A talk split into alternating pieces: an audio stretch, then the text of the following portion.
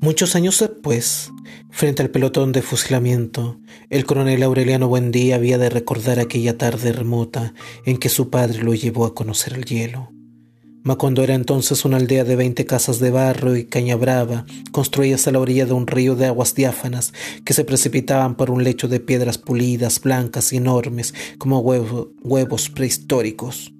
El mundo era tan reciente que muchas cosas carecían de nombre y para mencionarlas había que señalarlas con el dedo.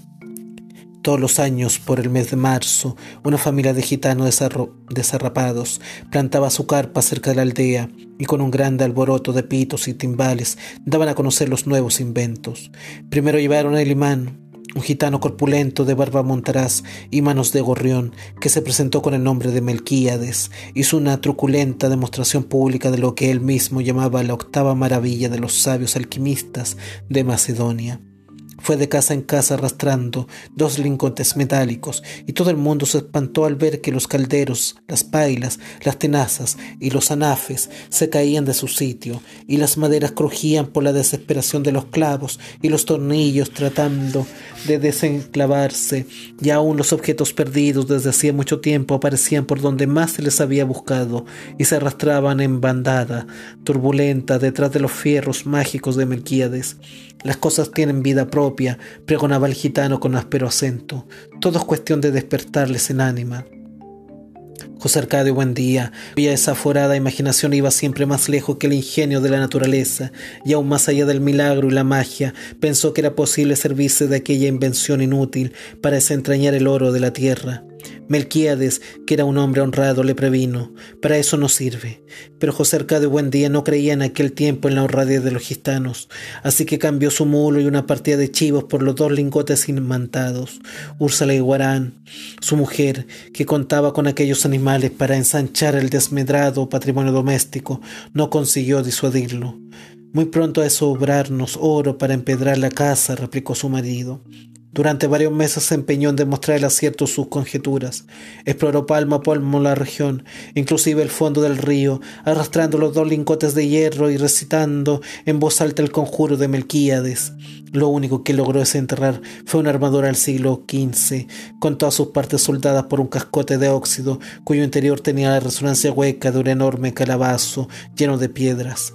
Cuando José Arcadio Buendía y los cuatro hombres de su, de su expedición lograron desarticular la armadura, encontraron dentro un esqueleto calcificado que llevaba colgado en el cuello un relicario de cobre con un rizo de mujer.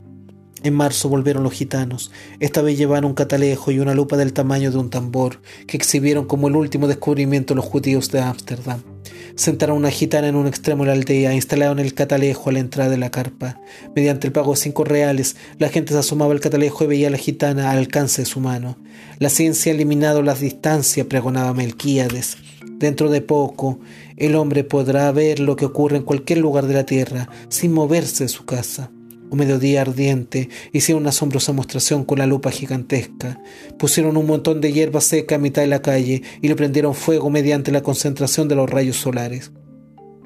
José Arcadio Buendía, que aún no acababa de consolarse por el fracaso de sus imanes, concibió la idea de utilizar aquel invento como un arma de guerra.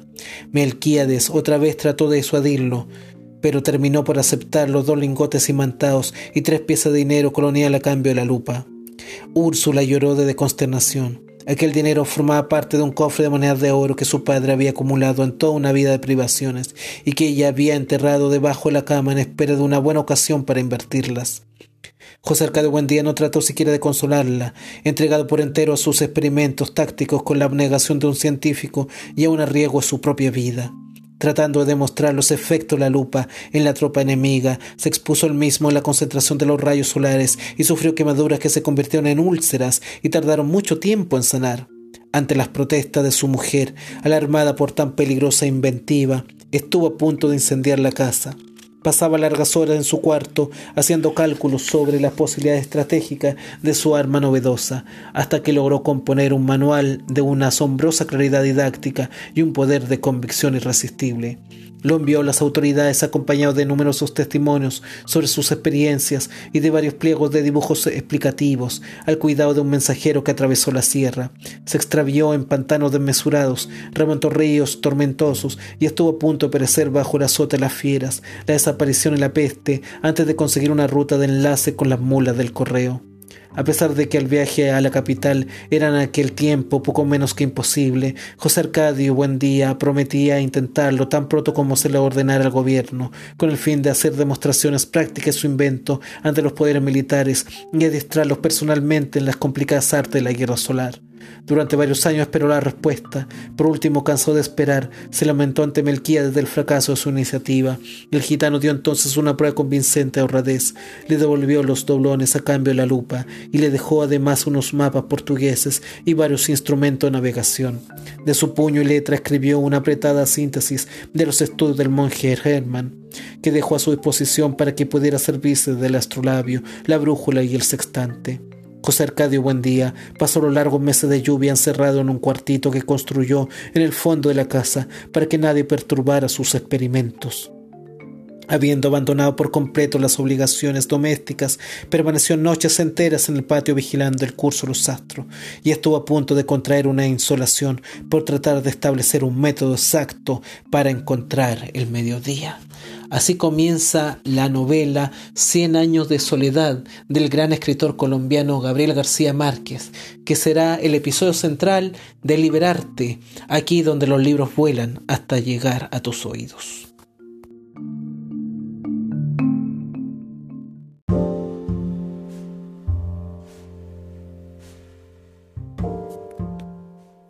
Gabriel García Márquez nació en Colombia y es una de las figuras más importantes e influyentes de la literatura universal. Ganador del Premio Nobel de Literatura en el año 1982, es además cuentista, ensayista, crítico cinematográfico, autor de guiones y sobre todo intelectual comprometido con los grandes problemas de nuestro tiempo. En primer término, con los que afectan a su gran llamada Colombia y a toda Hispanoamérica es la máxima figura del llamado realismo mágico, en el que historia e imaginación tejen el tapiz de una literatura viva, que respira por todos sus poros.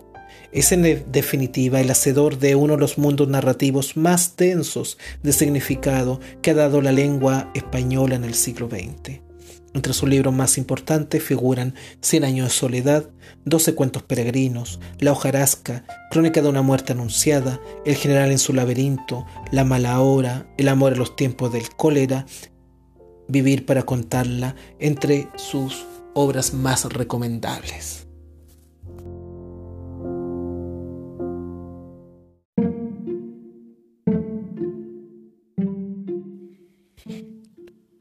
La novela Cien años de soledad es una de las novelas fundamentales para entender el realismo mágico.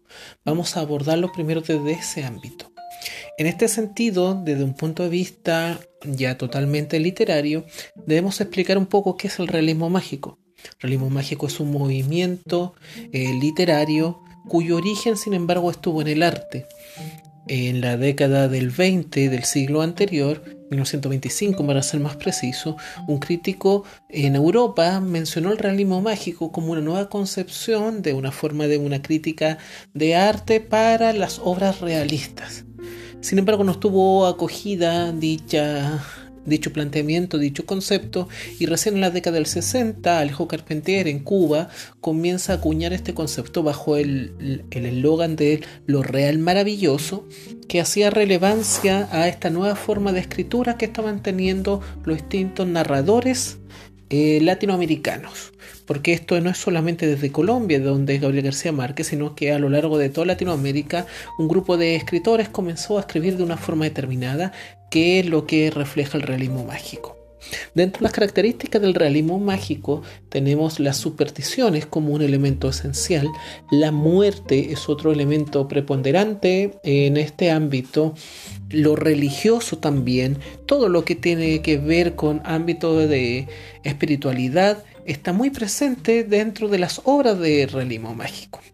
Para poder entenderlo, amigo y amiga, tenemos que mencionar entonces que el realismo mágico es tomar elementos cotidianos, situaciones cotidianas, comunes y corrientes, y que de un momento a otro se vayan sometidas a efectos o a eventos o a sucesos extraordinarios. Sin embargo, vuelve a un ámbito de cotidianeidad.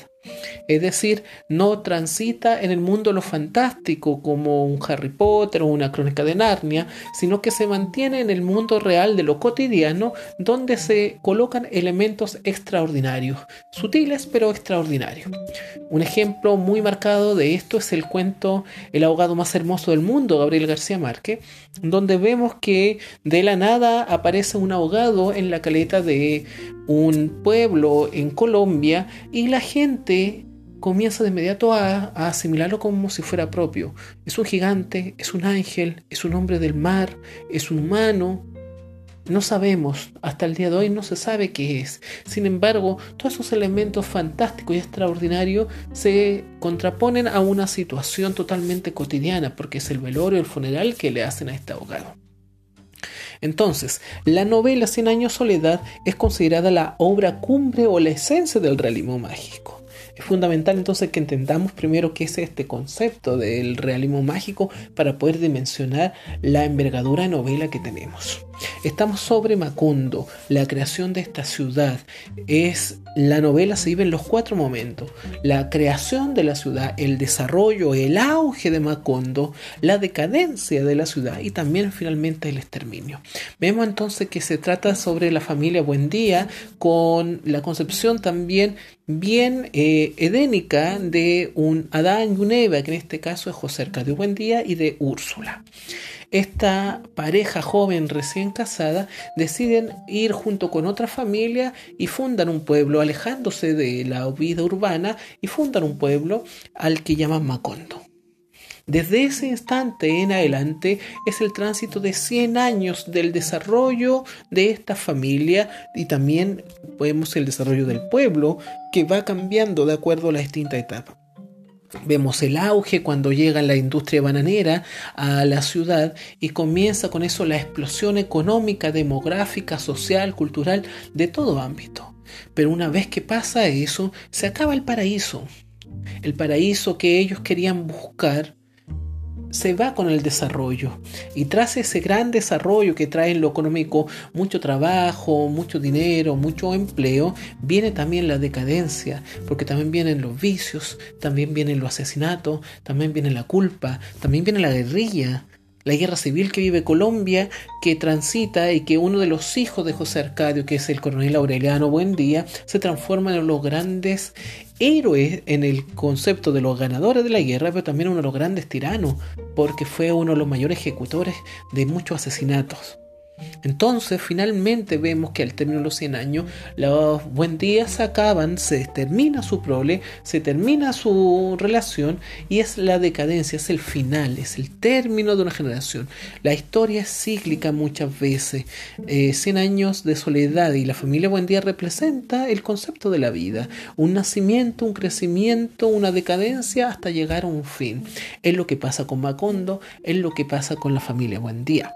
Por otro lado, veámoslo también desde el punto de vista de lo religioso. La obra trae muchos elementos de religiosidad está muy marcada por la concepción de la Biblia. Gabriela García Márquez no esconde esa finalidad. En muchas entrevistas vemos como él menciona justamente los ámbitos religiosos que están acá. Por ejemplo, Remedio la Bella se asemeja a esta ángel, a esta belleza que no es de este mundo, que cualquier persona que se le acerca a ella cae rendido, pero no solamente por su belleza, sino que finalmente muere. Y de un día para otro, un viento, un extraño viento huracanado, arremolinado, la lleva mientras está en el campo y se va. Ahí vemos que hay un realismo mágico, pero más allá de este realismo mágico, el hecho que se vaya a los cielos denota su carácter angelical. Es una virgen, es alguien angelical, es la ascensión como la ascensión de la Virgen María. Por otro lado, también tenemos el diluvio, una vez que Úrsula ya no está y decide, eh, Macondo no deja de llover durante mucho tiempo. un diluvio muy similar a lo que en la Biblia, en el Génesis, se habla con lo que pasó con Noé, su familia y toda la historia que hay sobre un nuevo comienzo, un nuevo inicio después del diluvio. Tenemos también los asesinatos, las torturas, el coronel Aureliano Buendía, que representa a este juez que deambula de un instante a otro, es un ir y venir de diversas historias que transitan acá. Las profecías del gitano Melquiades representan justamente eso, ese ir y venir, esa sensación de que lo que van a ocurrir o lo que va a pasar o la historia que van a presenciar los personajes es una historia ya experimentada, es decir, el destino ya está marcado de antes, desde las estrellas no lo sabemos, pero ya está marcado, ya su esencia está porque cuando vemos que en los capítulos finales están leyendo las cartas que encontró de Melquiades y se encuentra con toda la historia de lo que ha pasado, lo que hay ahí, en lo que se refleja ahí en la historia de Babilonia, lo que refleja es justamente la decadencia de esta ciudad, la decadencia de este pueblo. Vemos al soñador José Arcadio Buendía que intenta hacer de una u otra forma luchar por innovar de un punto de vista cultural, de un punto de vista científico, en una sociedad que todavía no estaba preparado para ello. La profecía señala que el primero iba a morir eh, iba a morir amarrado a un árbol y el último buen día iba a ser comido por las hormigas. Y la historia se cumple. Entonces estamos frente a un texto icónico dentro del realismo mágico por todos estos aspectos. Y nuestra vida cotidiana está marcada justamente por esto. La historia de los buen días puede ser la historia de cualquiera de nosotros. No necesitamos de muchos elementos paranormales, pero sí también sabemos que nuestras historias familiares están llenas de estos elementos. Todos tenemos algún familiar que ha sufrido alguna pérdida, que quizás no es eh, una persona que eh, éticamente adecuada, éticamente correcta, o al revés, una persona muy connotada, eh, con muchos logros, ya sea desde el punto de vista académico, desde el punto de vista personal, o también que esté sufriendo las vericuetas de la vida. Ese es el sinsabor del sentido. La familia está, está presente. Tú no la puedes coger. Tú puedes escoger quizás tus amistades, puedes escoger quizás tus compañeros, dónde vas a estudiar, qué sé yo. Pero la familia está, la sangre es la que es. Y en ese sentido, lo que refleja la familia Buen Día es el reflejo de la clase latinoamericana. Una familia que no es rica, tampoco una familia que es pobre, una familia que busca empezar, como muchas familias chilenas, como muchas familias latinoamericanas, que buscan recomenzar. El sueño por ser mejores, el sueño por llegar más lejos, es el sueño de los buen días. Y para eso vemos la infinitud de personajes que transita. Ojo con Remedio la Bella, ojo con el coronel Aureliano Buendía, dos personajes icónicos para comprender la historia, dos personajes esenciales para entender que estamos ante un proceso en el cual el lector no queda indiferente, se ve sumergido dentro de este realismo mágico, dentro de esta obra esencial Debe ser uno de los libros que toda persona debería leer junto con el Quijote de la Mancha. Y vemos que la esencia que radica acá es la identidad latinoamericana que está a flor y piel. Así somos, así somos los latinoamericanos. Esa es nuestra esencia. Más allá de todos los vericuetos que pueden encontrar, lo que hay detrás de eso es la identidad no solamente colombiana, sino de toda Latinoamérica, y en lo que logra hacer Gabriel García Márquez de muy buena forma. Para resumir, 100 años de soledad no son solamente los 100 años de los buen días, sino es una invitación a ir más allá, a conocer, a explorar nuestra familia, no solamente nuestro núcleo familiar, sino conocer de nuestros antepasados. Quizás no vamos a llegar gratas o ingratas sorpresas, pero es parte de nosotros. Entender ese concepto, el concepto de familia, el concepto de estar radicado acá y que el contexto es fundamental para comprender quiénes somos y hacia dónde vamos a ir, es una de las esencias de la historia y es una de las gracias que tiene la literatura, con la gran cantidad de interpretaciones que podemos conseguir y que en este caso todas las hemos interpretado en función del realismo mágico y en función de entender que la identidad latinoamericana es propia en esta novela, pero también es propia en cada uno de nosotros.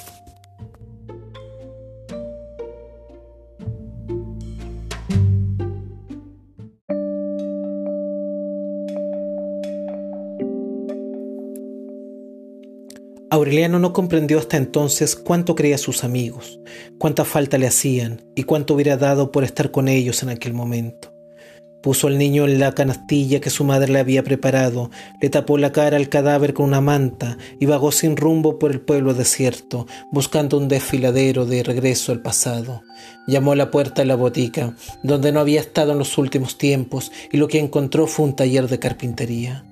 La anciana que le abrió la puerta con una lámpara en la mano se compadeció a su desvarío e insistió en que no, que allí no había habido nunca una botica, ni había conocido jamás una mujer de cuello esbelto y ojos adormecidos que se llamara Mercedes.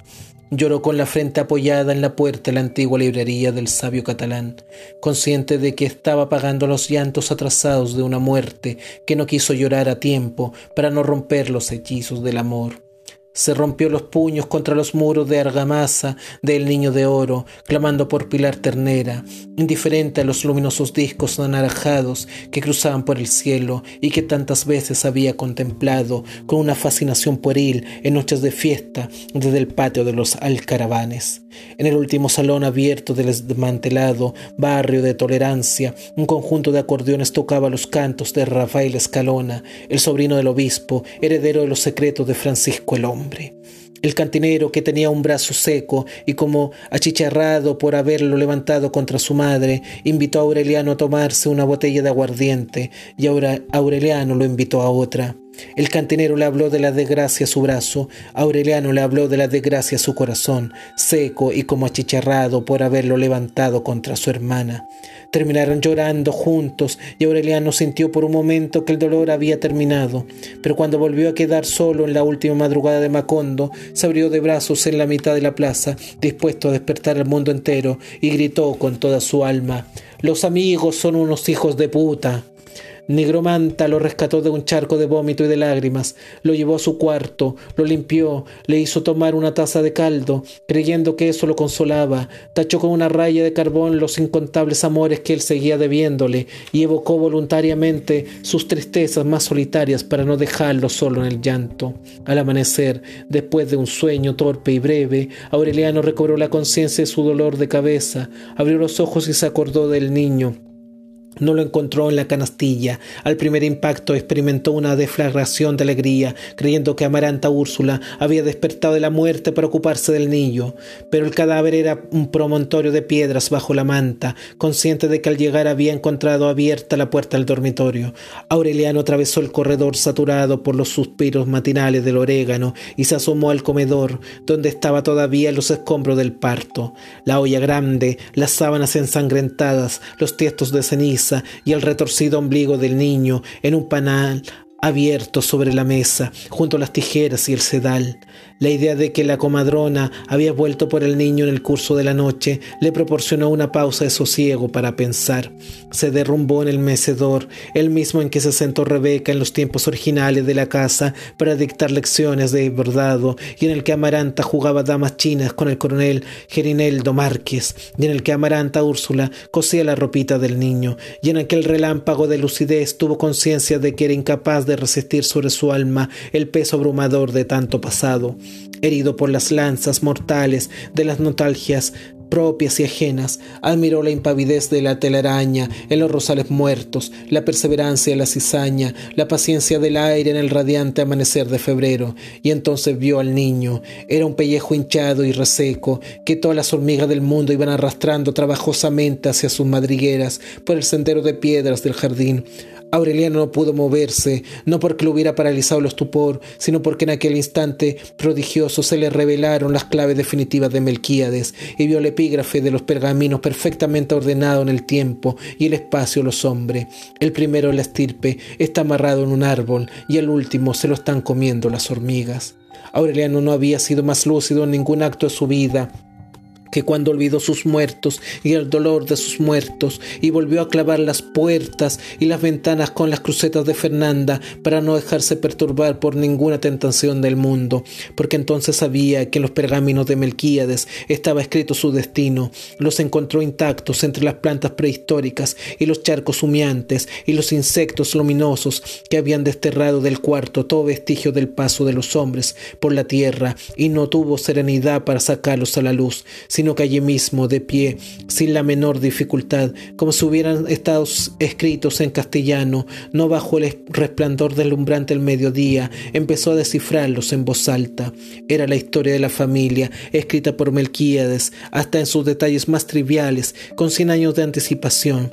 La había redactado en sánscrito, que era su lengua materna, y había cifrado los versos pares con la clave privada del emperador Augusto y los impares con claves militares La protección final que Aureliano empezaba a vislumbrar cuando se dejó confundir por el amor de Amaranta Úrsula radicaba en que Melquíades no había ordenado los hechos en él tiempo convencional de los hombres, sino que concentró un siglo de episodios cotidianos, de modo que todo coexistiera en un instante. Fascinado por el hallazgo, Aureliano leyó en voz alta, sin saltos, las encíclicas cantadas que el propio Melquíades le hizo escuchar a Arcadio y que eran en realidad las predicciones de su ejecución, y encontró anunciado el nacimiento de la mujer más bella del mundo, que estaba subiendo al cielo en cuerpo y alma, y conoció el origen de dos gemelos póstumos que renunciaban a descifrar los pergaminos no solo por incapacidad e inconstancia, sino porque sus tentativas eran prematuras. En este punto, impaciente por conocer su propio origen,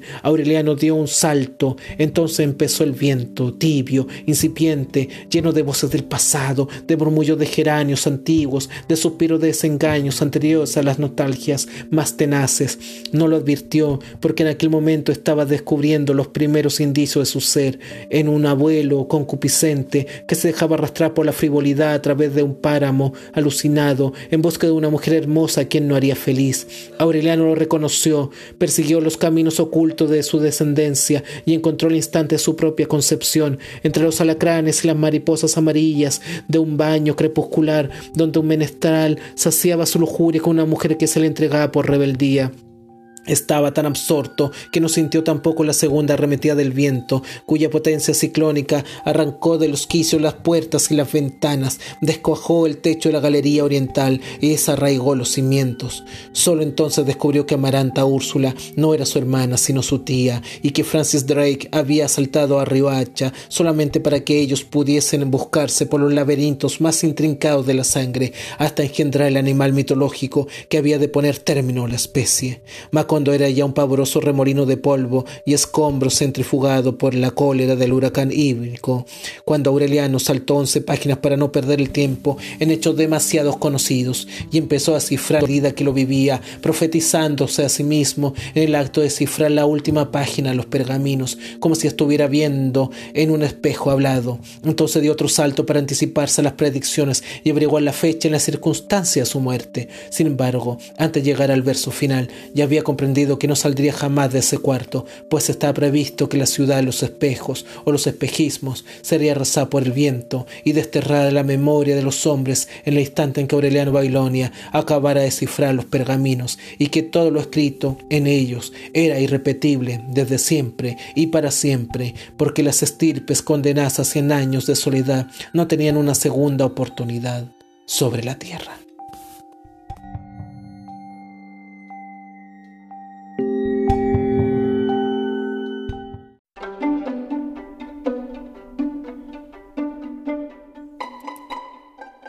No caben dudas en que Cien años soledad es por lejos una de las obras fundamentales de la literatura universal y es símbolo de la gran literatura latinoamericana que surgió a partir de la década del 60 en adelante.